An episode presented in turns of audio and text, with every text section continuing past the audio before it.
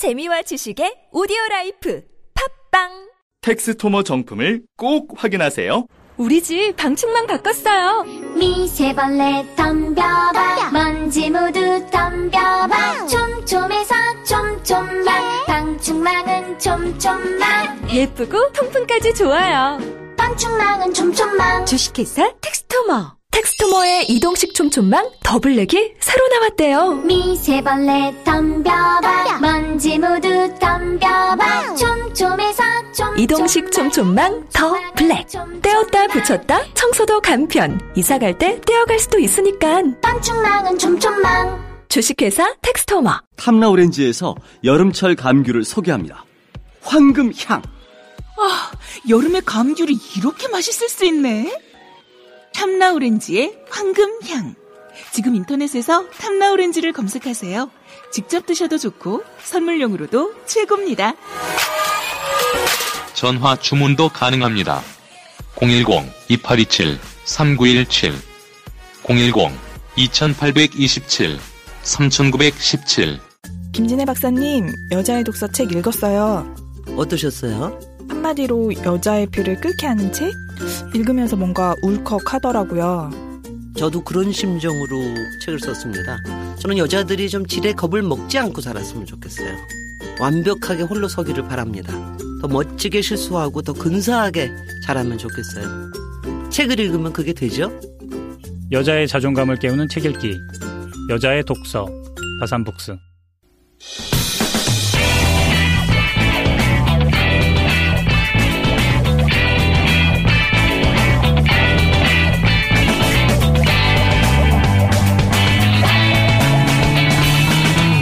김어준의 뉴스 공장.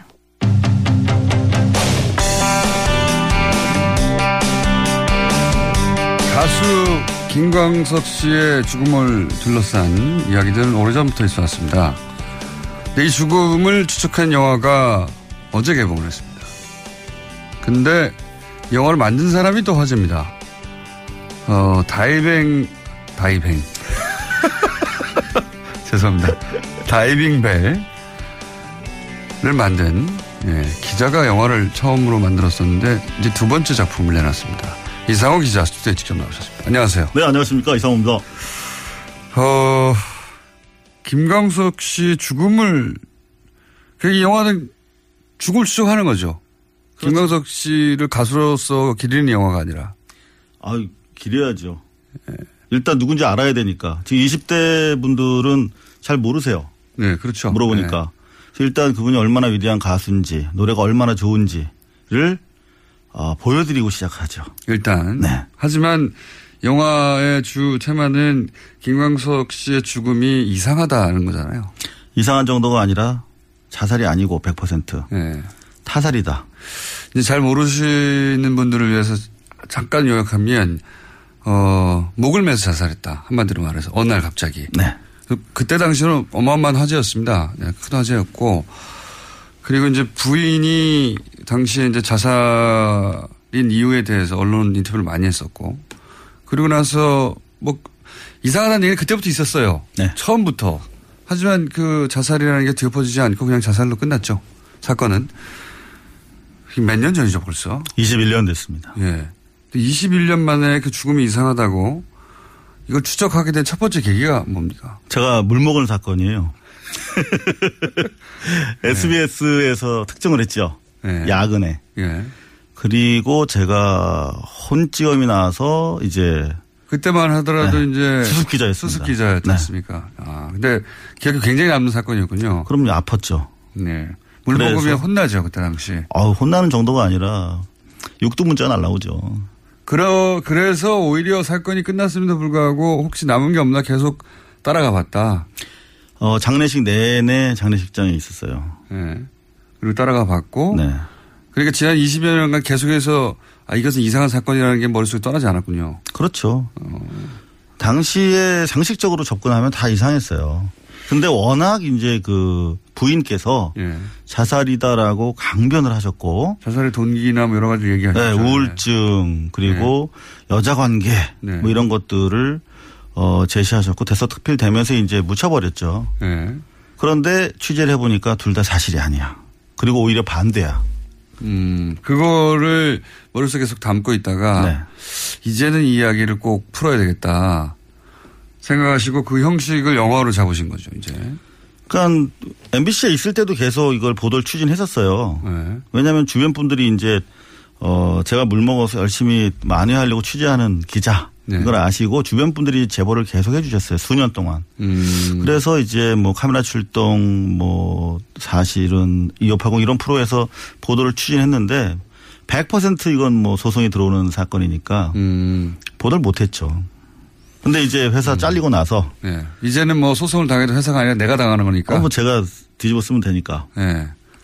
알겠습니다. 자, 그러면 이것은 이상호 기자의 주장이라는 걸 전제로 하고, 네.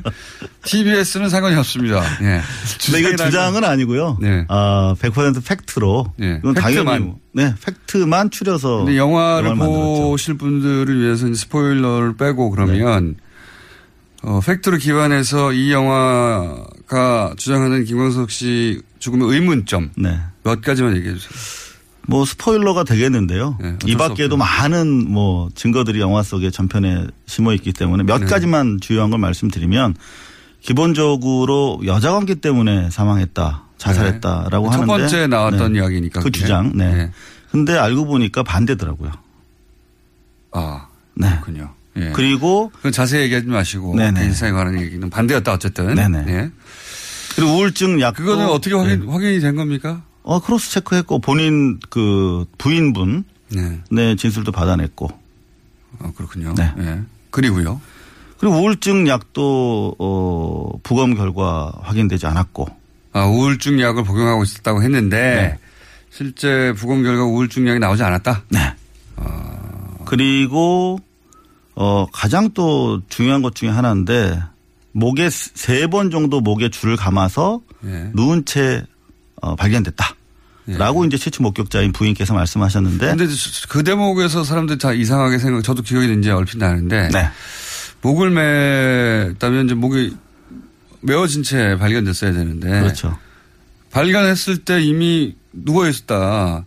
이 이상했거든요, 그때도. 예. 그러니까 이게 목을 매서 대롱대롱 매달린 상태가 아니었고 예. 목을 맨 채 계단에 누워 있었다고 했거든요 부인께서 예. 예. 그런데 이제 에, 이미 현장을 훼손한 상태에서 119를 불렀어요. 그러니까 예. 무슨 말이냐면 목에 줄을 풀고 예. 어 자기가 한 20분 정도 CPR을 하고 예. 그래도 안 살아나니까 이제 어 119를 불렀다 이렇게 진술했거든요. 예. 처음 발견할 때 근데 이제 소위 목을 매단 채가 아니었다는 것부터 이제 시작하는 거죠. 그렇죠. 예. 예. 그거 그게 전 기억이 납니다. 예, 예. 여하튼 세 바퀴를 돌렸다고 했으면 목에 줄이 세 개 남아 있어야 되거든요. 눌린 자국이. 어. 줄에 의해서 눌린 자국 세 개가 있어야 하는데. 그렇죠. 예. 근데 저희가 확인해 보니까 줄이 한 개고 그나마 목 뒤쪽에는 줄이 없더라고요. 아, 목 뒤쪽에는 흔히 남아 있지 않았다. 그렇죠. 사큰이라고 하는데 네. 그렇다면 그 경우에 어떤 의미입니까라고 저희가 법의학자분들을 만나서 여쭤봤더니 네. 그거는 누군가 뒤에서 교살 목을 졸랐을 때 줄이 교차되잖아요. 그렇죠. 그러면서 그 정도 간격이 뜬다라고 말씀하시더라고요. 아하. 그러니까 목을, 어, 스스로 맸다면 흔히 다 이렇게 완전히 남아야 되는데 꼭 줘야 되니까요. 남는 구석이 있다는 건 목이 안 조였다는 거니까. 그건 그 피가 통하죠, 그러면. 네. 그런데 이거는 손으로 잡고, 어, 뒤에서 목을 졸랐을 때 네. 손이, 손을 잡은 줄이 교차되니까 네, 손이 또 잡- 잡아야 아, 되고. 그 부분이 남지 않게 되는 것이고 네. 그런 걸로 수정된다. 어, 그거는 뭐 대단히 유력한 일단 자살이 아니라는 그러네요. 거죠. 네. 네. 그러니까 뒤에서 누군가 목을 졸랐을 가능성에 대해서 얘기하는 거 아닙니까 지금? 그렇죠. 더구나 그렇다면 그 연약한 여자의 몸으로 훔쳐서 어떻게 그러느냐 라고 의문을 제기하실 수 있는데 네. 당시 현장에 전과 10범 이상 강력 범죄 경력이 있는 부인의 오빠가 계셨다. 아, 이거 굉장히 소송을 바로 당하실 내용이네요. 네. 뭐 취재된 팩트고 네. 그리고 현재 공소시효가 만료됐어요. 그래서 실체적 그렇군요. 진실을 밝히는 방법 중에 하나가 어, 그 부인께서 저한테 소송을 걸어주시는 거거든요. 어, 오히려 이 김광석 영화는 좀 도발입니까? 도발은 아 니고 팩트를 그럼 통해서 확인하기 위한 도발입니까? 말하자면 어, 그렇게도 해석하셔도 좋겠네요. 근데 네. 뭐 소송을 안 하셔서 대단히 이상하게 생각을 하고 있어요. 음. 지인들 사이에서도 지인들 사이에서도 타살 가능성에 대한 얘기가 오래전부터 나왔다는 얘기는 간간히 들었어요. 네. 지인들은 어떤 근거에서 그런 얘기를 한 겁니까? 그분들은 이제 생활을 잘 알고 계시니까. 아, 그 평소 생활. 네네. 로 보아서 예를 들어 우울증 때문에 여자 문제 때문에 자살했다는 게 도저히 납득이 안 간다. 내가 잘 아는 그 친구가 이런 얘기군요. 이를테면은 서예순 씨가 김광석 씨를 만나기 전에 결혼한 사실을 숨기고 결혼했다. 그리고 애도 있었다. 예. 심지어 애를 낳아서 죽였다. 이런 사실을 알게 된 지인분들이 예. 사실 그 공개적으로 얘기하기는 어렵지 않습니까? 저처럼 소송을 각오하지 않으면 그 경우에 이제 알고 계시니까 그런 이야기들이 주변에서 퍼졌는데 이제 팩트 확인 단계를 거쳐서 제가 어, 소송을 각오하고 지금 말씀을 드리고 있습니다. 이런 많은 내용들이 영화에 담겨 있는데요. 그러니까 이 죽음의 이상한 점을 따박따박 찾아가는 거군요. 네네. 그러면 여기서 의문점은 당시 그 사건 당시 일반인들이야 이제 언론에 보도되는 여러 어 인터뷰를 통해 가지고 어 그랬을 수도 있겠다 하지만 그리고 지인들은 또 수사권이 없으니까 어쩔 수 없다고 하지만 당시 사건을 수사한 사람들이 있잖아요. 경찰들 경찰은 그런 언론 플레이에 영향을 받나 하도록 거의 뭐 안 받거나 눈앞에 있는 증거 가지고 판단할 거 아닙니까? 근데 그걸 왜 놓친 거죠? 대부분 이런 내용들은 이제 사후 몇 년, 5년, 10년을 거치면서 주변 분들이 바로 측근, 친구들 이런 분들이 시간이 지나고 나니까 좀 이상하다 해서 저한테 나중에 제보해 주신 부분들이 많아요. 그러니까 당시에는 경찰들이 인지를 못한 부분이 많았고 사건이 예를 들어서 뜬다 이런 부분 같은 경우에는 프로파일러들이 투입되면 그 당시에는 프로파일러 개념도 없었고 20년 전에는 네. 대부분 지금도 그런 관행이 남아 있습니다만 경찰에서 수사한 내용을 국가수에서 확인해 주는 사실 국가수 부검이 뒤집힌 경우가 많아요. 그러니까 대체로 이 변사자를 대하는 공권력의 태도와 수사상의 시스템의 문제를 저는 사실은 크게는 지적하고 싶었던 문제인데 음. 이를테면은 현장이 보존되지 않은 상황이거든요. 이 경우는 네. 훼손됐죠. 목격자에 의해서. 그랬다 하더라도 의학 기, 기, 저, 지식이 있는 검안 의 이런 분들이 사실 현장에 나가야 되고 형사소송법에 따르면 검사가 나가게 돼 있는데 네. 그렇지 못한 변사자들이 대단히 많고 1년에 한 3만 명 정도 달하는 변사자가 발생을 하거든요. 네. 그러니까 사실은 이 시스템이 보완되지 않고서는 현장에 경찰력이 만성적인 사실 업무 과중 상태에 있기 때문에 그 경찰 책임만 묻기도 상당히 어려운 그런 사안이었죠. 그렇다도 이 사안은 뭐 대단한 그 관심을 불러일으켰던 사건인데 경찰이 그렇게 초동수사 비롯해서 부실했다는 게 잘 이해가 안 가네요. 예. 그래서 사실 예를 들어서 뭐 거짓말 탐지기라든가 기본적인 조사는 했을 거 아닌가요? 그 당시에 부인에 대해서 혐의점을 두고 적극적으로 수사하지는 못했죠. 음. 그 제가 뭐 수습 기자라서 취재력이 한계도 있었습니다만 그래서 나중에 2002년에 검찰에서 네. 제가 다시 기획 취재를 하면서 검찰이랑 접촉해서 제가 인터뷰한 부인의 어, 육성 테이프를 네. 어, 넘겨서 그걸로 거짓말 탐지를 돌린 적이 있어요. 아 그래요? 네. 나중에? 네. 사건 당시가 아니라 사건 당시에는 어 검찰이 워낙 완강하게 수사를 안 했어요. 더구나 지휘를 그분이 뭐 저 연수 가신다고 짐 싸고 있더라고요. 음, 왜 이런 거 취재하냐고. 음. 그래서 어쨌든 취재한 목소리를 가지고 거짓말 탐지기를 한번 집어넣어 본 적이 있다? 네. 그 결과는 어떻게 나왔습니까? 거짓말로 나왔어요. 근데 이제 직접 간 게 아니라 모, 목소리만 가지고 했으니까 그게 정확도가 어 저도 그게 가능하냐고 여쭤봤더니 네. 그게 그 비디오 테이프였거든요.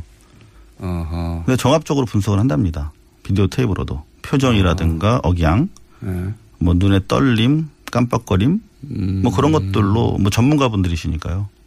그런데 이건 거짓말이라고 네. 그때 확신한다고 그러시더라고요. 확신한다고 어, 거짓말 탐지기 경찰의 전문가가 얘기했다. 네.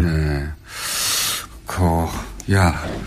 지금 얘기하실 수 없는 또 다른 정황들도 그 안에 영화 속에 들어가 있는 거겠죠. 사실 그 극히 뭐 일부입니다.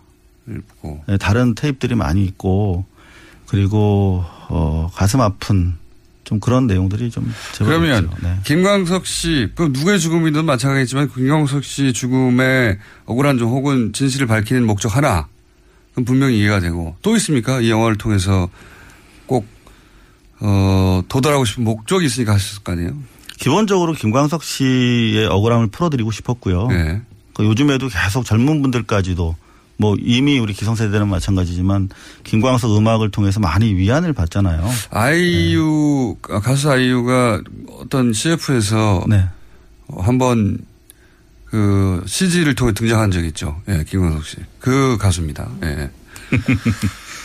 그 억울함을 풀어주는 건 뭐 당연한데. 근데 이분을 네. 통해서 이제 변사자 문제까지도 같이 좀 우리 사회가 관심을 가졌으면 하는 바람이 있죠. 근데 이제 지금 어 법적으로는 문제 삼을 수 없, 없지 않습니까? 그렇죠. 시효가 공소시효가 도가. 됐고 하지만 제가 뭐 정치인들 만나서 영화를 많이 보여드렸어요. 네. 그랬더니 이미 이제 경찰이나 검찰 수사력이 충분히 선진국 수준으로 올라와 있기 때문에 어, 과거 사건이라고 하더라도 어, 이렇게 김광석 케이스처럼 의심이 명백하고 가해자가 살아있는 경우에는 어, 가해 혐의자가 살아있는 네. 경우에는 어, 수사할 수 있도록 법을 고칠 수 있다. 다만 여론이 좀 뒷받침돼야 한다. 음, 이런 사건의 경우에는 뭐 특별법을 만들거나 해서 공소시효 문제를 해결하고 재수할 수도 있지 않겠느냐. 근데 이게 이제 정치인 한두 명이 주장해서 될 일이 아니다. 그렇죠. 예. 어제 개봉했죠? 네, 했습니다. 근데 영화 나온 걸 아직 잘 모르셔가지고 예. 더구나 이제 이게 좀 사건으로 이렇게 비춰지다 보니까 아 재미없지 않을까. 근데 제가 다이빙배를 지난번에 만들었잖아요. 네. 그리고 나서 사실 반성을 많이 했습니다. 아 영화를 내가 못 만들었구나. 예, 제가 한마디만 하자면 네. 감독이 너무 많이 나와요. 그래서 음악 영화 형식으로 풀어냈어요. 그러니까 어, 여섯 곡의 노래를 썼는데 실제로 김광석 씨가 처했던 삶의 현장 속에서 그 노래들이 다시 나오면서 다시 노래들을 발견했다. 영화적 완성도가 훨씬 올라갔다. 예, 다이빙 배를 생각하지 마시라 두 번째 감독으로 훨씬 더 높은 완성도다. 예. 자, 어, 이제 가시기 전에 MBC 사태에 대해서 한마디만 하고 가시죠. 어, 영화 공범자들이 좀 크게 역할하고 있다고 생각해요. 예. 영화가 사회를 어, 변혁하는데 얼마나 역할할 수 있는가. 현실 사태와 굉장히 시너지를 네, 서로. 교호하죠. 예. 그런 차원에서 우리 김광석도 예. 공범자들의 어, 성과 를 이어나갈 수 있는 그런 공소시효 문제도 좋겠다. 이, 이 참에 네. 예, 공소시효가 특히 살인 사건에 같은 경우에 네. 공소시효가 있다는 게 너무 불합리하다는 얘기를 많이 하거든요. 최근 살인 사건은 이제 공소시효가 없어졌어요. 2000년 이전인가요? 그렇죠. 예. 네. 그건 안 되잖아요, 아직도. 네, 안 되죠. 근데 이게 2000년 이전에 발생한 거 아닙니까? 그렇죠. 딱 마침. 그래서 이, 이 영화가 공소시효 문제까지도 공론화하는데 기여했으면 하는 바람이 어, 이상호 기자한테도 있을 것이고 어, 영화 자체도 성공하길 이번에는 빕니다. 네. 블랙리스트에 올라갈 리가 없으니까 이번에는. 자 여기까지 하고요. 네 목표 관객 수 도달하면 다시 한번 모시기로 할 텐데 목표 관객 수가 많이 봐주시면 그걸로 만족하겠습니다. 네. 3천 명 정도로 되는 습니다 자, 저희는 반론권을 보장하고 있으니까요. 혹시 이 방송 내용 중에 아, 나 이- 그렇게 생각하지 않고 혹은 뭐 당사자가 직접 연락하시면 저희가 반론권을 드리겠습니다. 이상호 기자였습니다. 감사합니다. 네, 불러주셔서 감사합니다.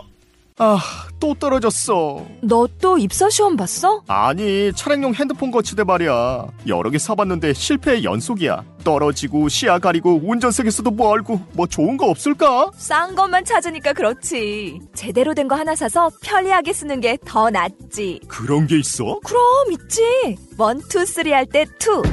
힘 세다 할 때 힘. two, 힘. 투 힘?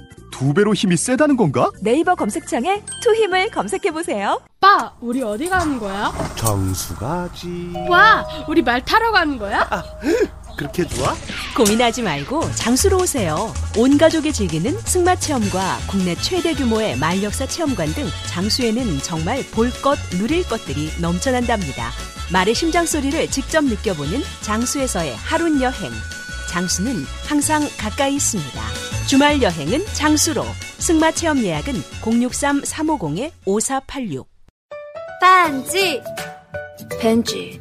반지? 벤지. 벤지. 벤지. 벤지. 빠빤지. 빠빤지.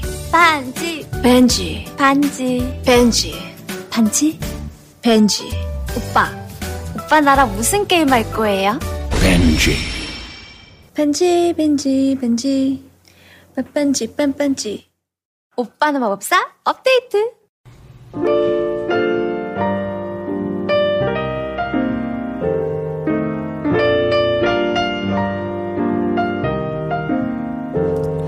부일 친절한 AS. 오늘은 내부자 둘 문자가 많습니다. 간만에 중요한 주제인데 잡담하다가 시간 다 갔네요. 네. 이분들이 원래 그렇습니다. 국회의원 더맨더 뭐. 네. 톰앤제리라고 해주십시오. 엄청 웃기네요. 서로 자기 말만 하다가 끝나네요. 예. 어, 내부자 둘 코너의 재미는 그거죠. 예. 서로 얘기를 하는데 서로 자기 말만 하다가 끝난다는 거. 누가 누가 멀리서 듣나, 네. 끝났는데 또 하고 있습니다. 시청, 어, 청취자분들이 알아서. 사우디입니다. 네, 돼지고기 좋아하시면 사우디는 오지 마세요. 사우디. 물리적 거리는, 어, 남미보다 가까운데, 예, 정수석 거리는 멉니다. 굉장히 사우디 하니까. 다이뱅. 네, 제가 다이빙 배를 다이빙이라고 했죠. 샌프란시스코 살고 있는데, 네. 학부모 설명회 왔다가 빵 터져가지고 미국 사람들 다 쳐다보고 있습니다. 학부모 설명회를 들으셔야지 이어폰을 끼고 이걸 들으시면 어떡합니까? 네. 자. 멀리서 한 할아버지께서 양쪽에 스피커 다시고 가는데 뉴스 공장에 들려와가지고 터널에서 막 울리네요. 그걸 듣고 계신 어, 아버지가 이런 말씀을 하셨습니다. 저거 사입이 아니냐고. 재미있는 문자가 오늘 많습니다. 아, 그리고 이 문자 소개해드리겠습니다. 문자를 잘못 보냈는데 꼭 소개해드릴게요. 황정민의 FM 대행지 19년 동안 진행한 저도 재밌게 듣는 방송인데, 어, 족장님 마지막 생방이시다. 라고 저희한테 문자를 보내셨네요. 대신 전해드립니다. 네, 황정민 씨에게. 이렇게 보내왔습니다. 황족들이 오늘 족장님 마지막 생방이시다. 네. 여기까지 하겠습니다.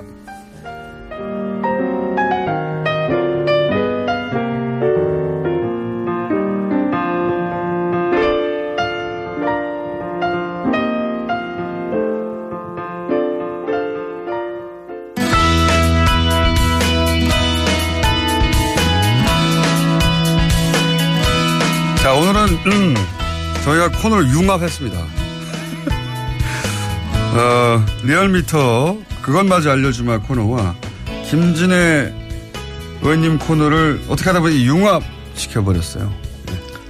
그래서 두 분을 동시에 나는 소개하겠습니다. 하라는 대로 합니다. 자, 리얼미터 권순정 실장 나오셨습니다. 안녕하십니까. 네. 그리고 김진애 박사님, 안녕하십니까. 안녕하세요. 네. 융합된 이유는 잠시 후에 나올 겁니다. 네. 자, 그래서 김진애 박사님이 저희가 이 리얼미터와 조사 결과 발표하는 와중에 중간중간에 들어오실 예정이시고, 그죠? 예. 그리고 본격적으로는, 어, 그것마저 알려주냐, 아, 주마, 정기조사 말고, 아, 또 발음이 덜 세니까, 오늘 발음 좀 덜 세는 편인데, 어, 읽는 게 안 되네요. 단어 읽는 게. 자, 그것마저 알려주마. 두 번째 조사 발표할 때 아마도 김진일 박사님이 본격적으로 같습니다. 자, 정기조사 어떻습니까? 네, 문 대통령이 지난 2주 연속 올랐는데요. 소폭 하락했습니다. 0.5%포인트 소폭 내려서 73.4%를 기록했고요. 아, 이게, 이게 이제 발표할 내용이 별로 안 된다고 보는데, 뭐0.5% 오르고 0.5% 내리고, 뭐, 가만히 있는 거예요, 사실상. 예. 표본으로서 생각하면. 오차범위 내이기 때문에 네. 거의 변동이 없다고 봐야 되겠죠. 근데 네. 이제 한 주간 이제 3일 동안 흐름을 보면 조금 봐야 될 부분들이 있습니다. 아시다시피 사흘 간격으로 탄도 모- 미사일이 그두번 발사가 됐죠. 네. 그 이후에 어, 또 인사 논란이 계속 지속되고 있습니다. 박성진 후보자라든지 네, 이 유종 후보라든지 훨씬 네. 더 많이 빠져야 되는데 네, 맞습니다. 빠졌다는 얘기구나. 사실상 저 같은 경우는 이제 그러한 논란들이 준척돼 있기 때문에 조금 더 빠지지 않을까 예상을 했는데 네. 빠지지 않았어요. 오히려 어제 일간에서는 74.0%로 소폭도 올랐거든요. 그래서 그 이유를 조금 들여다봤더니 네. 아시다시피 그 정가변 한국 당 의원이 문 대통령 헌법 위반 사례 세 가지를 지적하고 탄핵. 예. 탄핵 사유가 있다라고 발언을 했을 때 이게 상당히 많이 논란이 됐습니다. 또 음. 요즘 계속 그 MB 정부에서 이제 군 댓글 공작 개입 정언이라든지 국정원 댓글 어, 사건이라든지 이러한 부분들이 보도가 상당히 많이 되고 있습니다. 그래서 음. 이러한 부분들이 조금 하락폭을 둔화시키지 않았나. 여론조사 기관이. 참 저는 힘들 거라고 보는 게, 형, 그, 과거 정부 혹은 과거 사례를 보면, 요런 큰 사건들이 벌어지면 이제, 이거 하락 포인트다라고 네네. 예상하고 조사를 하는데 하락을 안 했어요. 그러면 이유를 찾아야 되잖아요. 네네. 왜냐, 모르니까. 네네. 그 이유를 찾고 있는 거예요. 그죠? 이유를 찾는데 상당히 많은 시간이 걸립니다. 그러니까 기본적으로 생각했던 대로 움직이지 않으면 그 원인을 파악해야 되기 때문에 여기저기 게시판이라든지 댓글이라든지 다른 사람들하고 또 정치권에 얘기를 한다든지 이 과정들이 더- 너무나 많은 시간이 걸려요. 제 생각에는 그거보다는 왜 문재인 정부의 지지율이 오랜 기간 네. 오차 범위 내에서 안 움직이나 이렇게 분석해야 될 것 같아요. 네, 왜냐하면 오차 범위 내 0.5% 상승했습니다. 뭐 1.2% 하락했습니다. 이게 네. 지지율이 5%면 그것도 지난주에 핵심 지지층이 워낙 탄탄하다. 그러니까 문 후보를 찍고 아, 후보 똑같은 예, 예, 그런. 부분들을 예. 계속 말씀을 소개시켜 드렸고 아니 그 저기 네, 뭐 했기 좀 때문에. 전환을 위해서 다음 주에는 한번 팍 떨어져야 되겠네. 아니 근데 저는 박성진 변수는 아직 네. 별로 반영이 안 됐다고 생각을 하고요. 다음 주에는 반영이 되- 반영이 좀 나올 거고. 그렇지도 않은 어떻게 것이요. 처리가 되는 네. 저- 되느냐에 따라서 좀 달, 달라질 테고. 네네. 지지층에서도 상당하게 좀 반발이 있기 때문에. 근데 이제 네. 저도 그럴 거라고 생각하고 여론조사를 거의 석 달 가까이 자세히 봤는데 별 변동이 없어요. 예, 조금 그래서 말씀드리면 예. 그러니까 힘들어요. 변동이 없는 거를 지금 계속 말씀드리면- 증명하기 위해서 이걸 하는 겁니까? 아, 그렇지는 않고요. 그렇지 않은데 여론조사 기관은 항상 분석을 해가지고 이유를 제시해 줘야 되잖아요. 그게 이유를 매번 만들기 힘들다. 근데 박성진 그 인사 어, 후보자 인사 논란도 학습 효과, 참정 학습 학습 효과가 있기 때문에 핵심 지지층이 잘 이탈하지 않고 있습니다, 사실상. 보호해 줘야 된다. 그러니까 네. 생각 외로 다르게 움직이는 것은 한 포인트는 지금 핵심 지지층의 성격이 어떤지 그것을 좀 분석을 해볼 필요성이 그 있고요. 핵심 지지층 분석을 제가 한번 본 적이 있거든요. 네. 저 90% 위에서 내려오질 않아요. 계속 거- 거기, 거기 있어요, 그냥. 중간에 상당히 많은 일이 있- 있었고 전체 지지율은 조금씩 떨어지지 않았습니까? 근데 핵심 지지층만 보니까 90%대 중반대에서 계속 일직선으로 가고 있는 거예요. 네, 우리는 로열해요. 그래서 여론조사 기관이 참 해먹기 힘들다는 얘기를 지금 하고 있는 중입니다. 예. 지난주에도 그 얘기를 했는데 소폭 떨어졌다, 뭐 소폭 올라갔다는 게 0. 이게 이제 만약에 대통령 지지율 5%면은 0.5%도 큰 거예요. 그렇습니다. 예, 근데 너무 위에서 놀고 있기 때문에 네. 그다지 의미가 없는 오히려 저는 안철수 대표가 이제 드디어 당선이 됐잖아요. 네. 그리고 이제 본인 당선 본인이 출마 이유가 지지율을 끌어올리겠다는 거예요. 맞습니다. 네. 그 결과가 궁금합니다. 조금 의아스러운데요. 음, 이번 주에는 오히려 빠졌습니다. 지난주 6.7%가 나왔는데 국민의당이 이번 주에는 0.5%포인트 내려가지고 6.2%를 기록했고요. 그러니까 지난주 6.7%를 오를 때 컨벤션 효과, 전당대회 효과가 어느 정도 반영이 되었는데 딱 되고 나서 3일간 흐르는데 오히려 조금 빠졌습니다. 그래서 컨벤션 효과가 사실상 미약하지 않느냐라는 생각이 들고요. 빠진 것을 보면 어디서 빠졌냐 하면은 이게 호남이 중요하죠. 호남. 호남에서 마- 아, 상당폭 빠졌고 그리고 문 대통령 핵심 지지층이 사실상 30대를 중심으로 해서 40대를 포괄하고 있습니다. 또 거기에서 빠졌어요. 그래서 어 지금 홍준표 대표하고 인사도 하면서 만나고 그 과정에서 그 과정에서 문정부를 안철수 대표가 독선과 오만의 정부로 규정하고 상당히 여러 부분에서 대립각을 세우고 있지 않습니까? 그러한 부분들이 어, 국민의당의 예상과는 달리 지지층 결집으로 이어지지는 않는 모습이 아닌가 싶습니다. 아하, 어, 예상과는 다르게. 네. 예. 예상이라보단 바람과는 다르게. 네. 자, 여기까지 알겠습니다. 나머지 정당은 별로 안 궁금한 것이 비슷해요. 더불어민주당도 뭐 0. 몇 프로 올랐다 내렸다고 자유한국당도 뭐 그래봐야 많아야 1%대. 그래도 전기조사니까 그 숫자는 숫자만 알려드- 두둑하죠. 네, 알겠습니다. 민주당은 소폭 올라서 52.2%이고요. 자유한국당은 지난주에 14.9%를 기록했는데 살짝 올랐습니다. 16.8%이고요. 바른정당은 소폭 내려서 6.5%인데 어, 오차범위 내에서 3위를 계속 유지를 하고 있습니다. 마지막에 자- 어, 정의당은 소폭 내려서 6%대를 유지하고 있습니다. 큰 변화가 없다. 정당 네. 큰 변화가 없습니다. 이제 국민의당이 이제 오를 포인트였는데 오르지 못했다는 거 정도 짚고. 네. 자, 굉장히 재밌는 여론조사를 저희가 한번 했습니다. 뭐냐면, 어, 서울시장 잠재 후보군을 놓고 여론조사를 한번 돌려봤어요. 네. 본격적으로. 물론 누구를 어떻게 넣느냐에 따라서 이제 크게 왔다 갔다 할 것 같은데 왜냐하면 현재는 민주당 지지 지, 지 지가 높고 네네. 그리고 민주당 후보군을 많이 넣을수록 민주당 후보들끼리 가까먹겠죠. 그렇습니다. 그런 면이 좀 있습니다. 자 일단 조사 발표해 주시죠. 내용을. 네. 2강, 2중, 6약, 6약 구도로 나왔습니다. 민주당이 상당히 강세로 나왔고요. 그리고 민주당 지지층과 어 문재인 대통령 지지층의 지지를 받는 박 시장이 강세로 나타났습니다. 숫자를 전해드리면요. 박 시장이 26.3%로 1위로 나왔습니다. 그리고 오차범위를 살짝 벗어나서 이재명 성남시장이 19.5%로 2위로 나왔습니다. 그래서 오차범위를 살짝 벗어났기 때문에 지금 현재로는 이제 양강이 아닌가 싶고요. 그리고 여기서 이제 궁금한 점이 하나 있어요. 네. 김진일 박사님한테. 네. 한- 한마디 하실 타이밍인데. 왜? 저는 이재명이 왜 들어갔는지 모르겠는데 원래 안 들어오기로 했잖아. 누가 집어넣은 거야 이거? 그렇지는 않고요. 예. 누가 누가 오케이 한 거야? 이재명 시장이 오케이 했나요? 이재명? 시장이 경기도지 아 경기도지사도 계속 구- 거의 굳어졌다라고 얘기했는데 공식적으로 발표는 하지 않았어요. 네. 공식적으로 네. 발표는 하지 않았지만 네.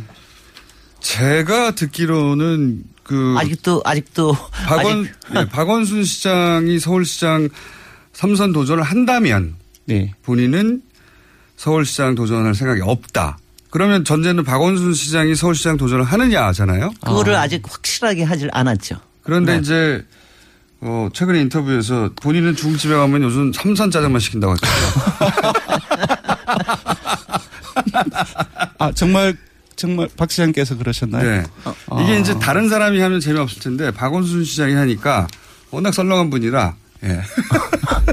아니 그래서 그게 12월 달쯤에 이제 확실하게 얘기를 하시겠다고 그랬는데 그래서 아마 이번에 저 이재명 시장도 넣어서 하- 한 모양인데 글쎄. 저는 빼서 해야 하는 게 맞다고 생각드는 게 박원순 시장이 어, 삼선 짜장만 드신다는데 그럴 경우는 이재명 시장은 자기는 다른 곳에 도전하겠다고 했으니까. 그 정치라는 것이 여러 가지 변동성이 있기 때문에 지금 구도가 나오지 않은 상태 근데 오늘 오늘 이거 이거 발표하면 이재명 시장이 굉장히 흥분하시겠는데 생각이 달라질 예, 수 그렇죠. 있겠는데 오차범위 살짝 벗어나기 좀 그게 양강이니까. 그런데 이거는 저는 네. 또왜 빼고 하는 게 맞다고 생각되면 만약에 그런 뜻이 뜻이 그렇다면 정치인 네, 본인의 뜻이 그렇다면 이렇게 넣음으로 해서 다른 후보들의 지지율을 흔들거든요. 네, 네.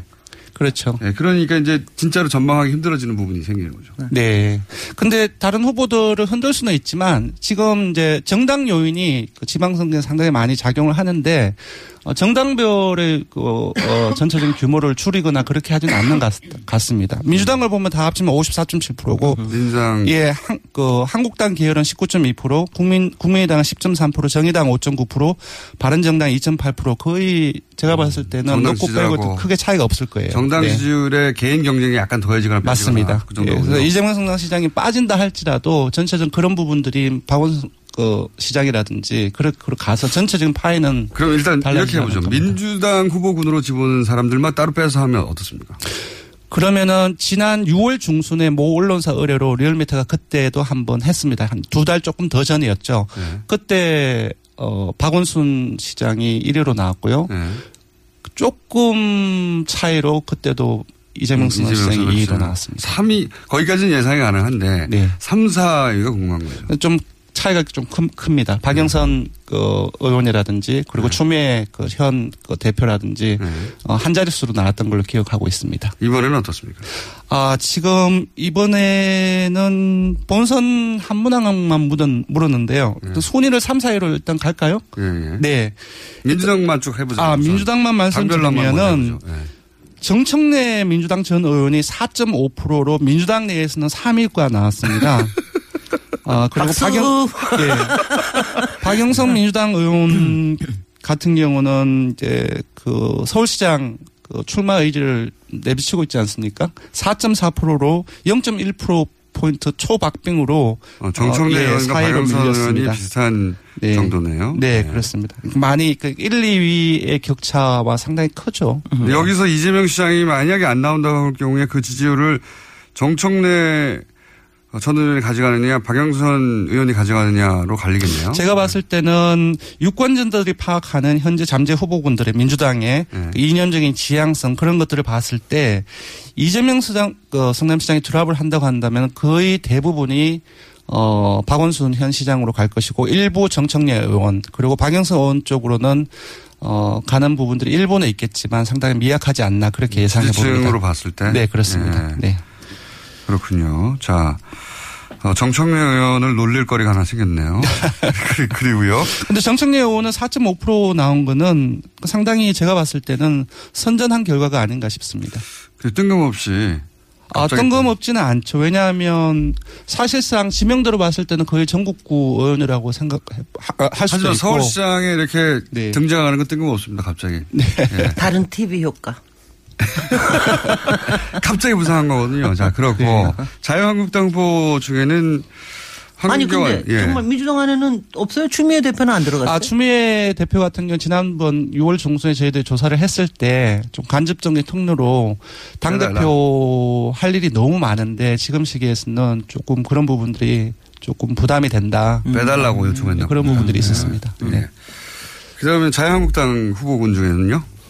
자유한국당 후보군 자유한국당 소속으로 치자면 나경원 의원이 4.1%가 나왔고요. 예. 근데 자유한국당 계열로 보자고 한다면은 3위가 어, 황교안 전 총리가 전체 3위. 예, 전체 3위가 13.6%로 황교안 전 어허. 총리가 차지했습니다. 여기 자세히 보시면 한국당 지지층에서 황교안 그 전 총리가 무려 60%의 지지를 음. 받았고요. 그리고 19대 대선에서 홍준표 후보에게 투표한 사람들을 에게서 봤더니 거의 비슷하게 58%였는데 한 60%대 나왔어요. 그러니까 지금 한국당 지지층의 사람들은 황교안 전 총리를 자기 사람으로 생각을 하고 어, 이 정도 압도적인 그 지지를 보낸다는 것은 사실상 서울시장 대안으로서 황교안 전 총리밖에 없지 않나라고 이제 그쪽 그 지지층의 유권자들은 생각을 하고 있지 않나 싶습니다. 황교안 전 총리는 대선 후보군일 때 정도 지지율이 나왔네요. 그러니까 10% 그렇습니다. 예. 네. 경선하면 이기겠네? 자유한국당 내에서. 글쎄. 예, 그럼 입당해야 되는 거겠죠. 그런 네. 경우에는 무소속으로 나와서는 안 될 것이고. 네. 아마도. 자, 자유한국당에서는 한 13% 정도로 황교안 전 총리가 어 그리고 나경원 의원이 4.1%로 파- 전체 8위가 나왔고요. 그리고 김성태 자유한국당 의원이 1.5%로 10위가 나왔습니다. 그거는 뉴스공장 효과. 아, 아 그런가요? 아, 뉴스 공장에서 자꾸 세탁하고 띄워주고 그런다면서요. 아 그런가요? 1.5%도 사실상 낮은 지지율은 아닙니다. 사실상. 글쎄, 뭐 그럼요. 정치인이 어마어마하게 많으니까요. 그럼요. 네. 이름이 오른 자체가 아니 그리고 솔직히는 김성태 의원은 제가 제 생각인데 네. 그 저기 다시 자유한국당 안 돌아갔으면은 저기 바른 정당에서 그 후보도 될 수 있었을 것을 저도 그렇게. 생각합니다. 글쎄 예. 참 바보지. 다음 주에는 바보같이. 네 어리석은 선택이었습니다. 네, 저 고 대목을 저희가 따가지고 다음 시간에 들려드리겠습니다. 바보같이라고. 본인은 뭐 후회할지 후회하지 않을지는 모르겠습니다만 여하간 1.5%로 나 어떤 순위 안에 있습니다. 어쨌든 10위권 안에. 자 그리고 이제 바른 바른정당 후보군이 없네요 현재. 어, 아, 바른정당 이해훈 이전, 예, 바른정당 이전에 국민의당을, 네. 예, 말씀을 드리면, 어, 안철수 국민의당 대표가 그, 어, 현재 대표죠. 그 당, 그 당대표 경선 과정에서 서울시마, 어, 서울시장 출마 관련해서 많은 얘기가 되는데 그때는 부정을 하지 않았습니다. 그래서 조사에 집어넣었고 10.3%로 황교안 전 총리에 의해서 사회를 차지했습니다. 생각보다 굉장히 근데 이 조사 기간이 지난주 그 평일 5일 하고 어 요번 주 5월화 7일 동안 진행된 거거든요. 근데 지난주 음. 오 지난주를 되돌아보시면은 TV 톤이라든지 당 대표 경선 관련해서 언론 노출 효과가 상당히 컸습니다. 근데 음. 그런 것들을 감안했을 때는 조금 아쉬운 결과가 아닌가 싶고요. 다만 이제 지난 6월 중순의 조사 결과에 비해서는 그때는 한7% 정도가 나왔거든요. 한 3% 정도, 3%포인트 정도 올랐습니다. 컨벤션 효과를 요 정도 3% 정도 봤다고 봐요. 네, 그렇게 봐야 되지 않나 싶습니다. 바른정당 이혜원 대표가 8위네요. 예, 바른정당 이혜원 대표는 2.8%로 전체 9위가 나왔고요. 그 6월 중순에서는 그 유승민 그 의원을 넣었는데 그때는 한 10%가 넘었어요. 근데 유 의원이 어, 전 안 나간다라고 선언을 했기 때문에 어, 넣기가 힘들었다. 예. 자, 어, 박사님 총평을 한번 해주시자면요. 네. 아, 뭐 총평할 게 뭐 있어요? 없어요? 네. 그럼 이렇게. 총평은, 아, 그 총평보다는 개별평이라고 할 수 있는데. 네. 오늘 갑자기. 아니, 일단은 이제- 자유한국당 걱정부터 좀 해주면. 네. 어, 정치 아니, 싶다 다음 지방선거라고 하는 게 사실은 어, 뭐 여러 가지 지금 트라우마가 있긴 하지만 자유한국당 이른바 보수들이 좀 이제 다시 한번 비전도 보여주고 자기들도 뭉치고 해야 되는데 지금 황교안에 매달리는 심정은 확실히 알겠어요. 뭐 그건 알겠는데 황교안과 저게 되겠습니까? 그리고 그 황교안은 아 일단 보세요. 그 내부에서야 경선에서 이길지 모르지만 우리가 저기 하면 일단은 박근혜하고 떨어질라 떨어질 수 없는 사람 아니에요. 근데 그런 사람이 되겠습니까? 뭐 그것보다 더 많은 얘기를 할 수 있지만 뭐 별로고요. 그 다음에는 이제 별로고요. 그 다음에 그 안철수 10% 나왔다는 게 뭐 사실 굉장히 작게 나온 편이었는데 아니 뭐 본인은 많이 걱정하실 거예요. 대표도 그렇고 뭐 부산시장 얘기도 나오고 뭐 등등히 하는데 근데 저는요. 아 이거 이거 이거 뭐냐면 저는 문제를 찾아내는데 굉장히 제가 지적을 하는 게 한데 좀 이- 그러니까 안철수 뒤에 시장이 붙는 게 어울려요. 나는 왜냐하면 예전에 박근혜 뒤에 시장이 붙는 게 전혀 안 어울렸다고 다들 그랬거든요. 박근혜 보고 행정 경험 필요해서 뭐 시장도 한번 뭐 도지사나 이런 얘기 했지만 전혀 안, 어- 안. 근데 대중들 속에 이제 그 정치인이 가진 포지션이 맞냐, 시장이 맞냐, 안 맞냐. 네. 그러니까 박근혜 네. 시장이 안 어울렸듯이 저는 안철수 시장도 굉장히 안 어울린다고 봅니다. 그리고 안철수 정치인으로서의 안철수, 뭐 인간으로서 안철수, 시민으로서 안철수는 박원순 시장을 드- 등단시키고 이기게 만드는 정말 혁혁한 공을 세우셨기 때문에 네. 저는 뭐 하여튼 그거를 인정하고 싶습니다. 서울시장으로는 맞지 않다, 근데. 시장으로 저는 맞지 않다고 저는 생각을 합니다. 그냥 포지션이 안 맞는 것 같다, 머릿속에. 포지션이 안 맞는 것 같아요. 이런, 이런 평론을 하고 싶어요. 아니 내가 하고 갑자기. 싶어서 하는 게 아니라 더 해요. 예, 더 하셔도 됩니다. 더, 할 수도 있습니다. 네, 또 나머지 예를 들어 아니 근데 왜왜 지금 저기 하는 게 노회찬이 안 나와서 어, 제가 그렇죠. 노회찬이 예, 예. 안 나와서 제가 이거 봐 제가 노회찬을 이 얘기하는 이유는요 노회찬은 노회찬 국회의원도 올리고 노회찬 시장도 올리고 노, 노회찬 네, 도지사도 소- 올리고 죄송합니다. 노회찬 대통령도 아, 네, 올려요. 지금 정당별로 가다 보니까 조금 빠졌는데 노회찬 의원이 5위를 차지했습니다. 네. 5위, 전체 5위. 예, 네. 그 안철수 그 대표 밑에인데 5.9%가 나왔어요. 네. 기억하실지 모르겠지만 민선 5기 2010년이었죠. 네. 그 오세훈 시장이 될 때 그때 노회찬 그 의원이 나왔어요. 나왔죠. 그때 3.3% 정도를 득표를 했습니다. 그 지금 5.9%이고 그리고 지난 그 직전의 대선에서 그 심상정 그 대표가 얻은 득표를 어 생각을 한다면은 어 만약에 그 내년에 나온다면 서울시장으로 상당한 좀 선전을 할 가능성이 높다라는 생각이 듭니다. 근데 나오시는 지난번에 여기 나오셔서 안 나오신다는 얘기 네, 하셨죠. 본인은 지금 나올 생각이 없다고. 경남에 네. 계시다. 근데 저는 정말 저기 진 저기 진보 정당의 분이 그 광역시장이나 도지사나 아 정말 한번 한번 제대로 하는 거 참 보고 싶어요. 자, 네. 시간이 1분밖에 안 남았기 때문에 이번 어. 뒤, 뒤 시간이 없으니까 걔부터 말하고 나머지 시간을 쓰도록 하죠. 빨리, 빨리 해주세요. 네, 조사 개요를 말씀드리겠습니다. 대통령 정당 지지율 정례 조사는 TBS 의뢰로 전국 19세 이상 성인을 대상으로 8월 28일부터 30일 사흘 동안 전화면접 자동응답 혼용 방식으로 실시했고요. 최종 완전 응답자는 1,521명입니다. 표본 오차는 95% 신뢰 수준 플러스 마이너스 2.5%포인트, 응답률은 5%입니다. 그리고 서울시장 후보 적합도 조사는 역시 TBS 의뢰로 서울시 거주 19세 이상 성인을 대상으로 8월 21일부터 29일까지 평일 7일 동안 전화면접 자동응답 혼용 방식으로 실시했고 최종 완전 응답자는 893명입니다. 표본 오차는 플러스 마이너스 3.3%포인트, 응답률은 5.1%입니다. 길어. 시간이 다 먹었네. 이거 녹음해서 오세요, 앞으로. 자, 더할 얘기가 부족하고, 다음에 김진일 박사님, 정치평론 본격적으로 한번 해볼까요? 재밌는데요? 권수정 실장 김진일 박사님이었습니다. 안녕! 고맙습니다. 고맙습니다. 네.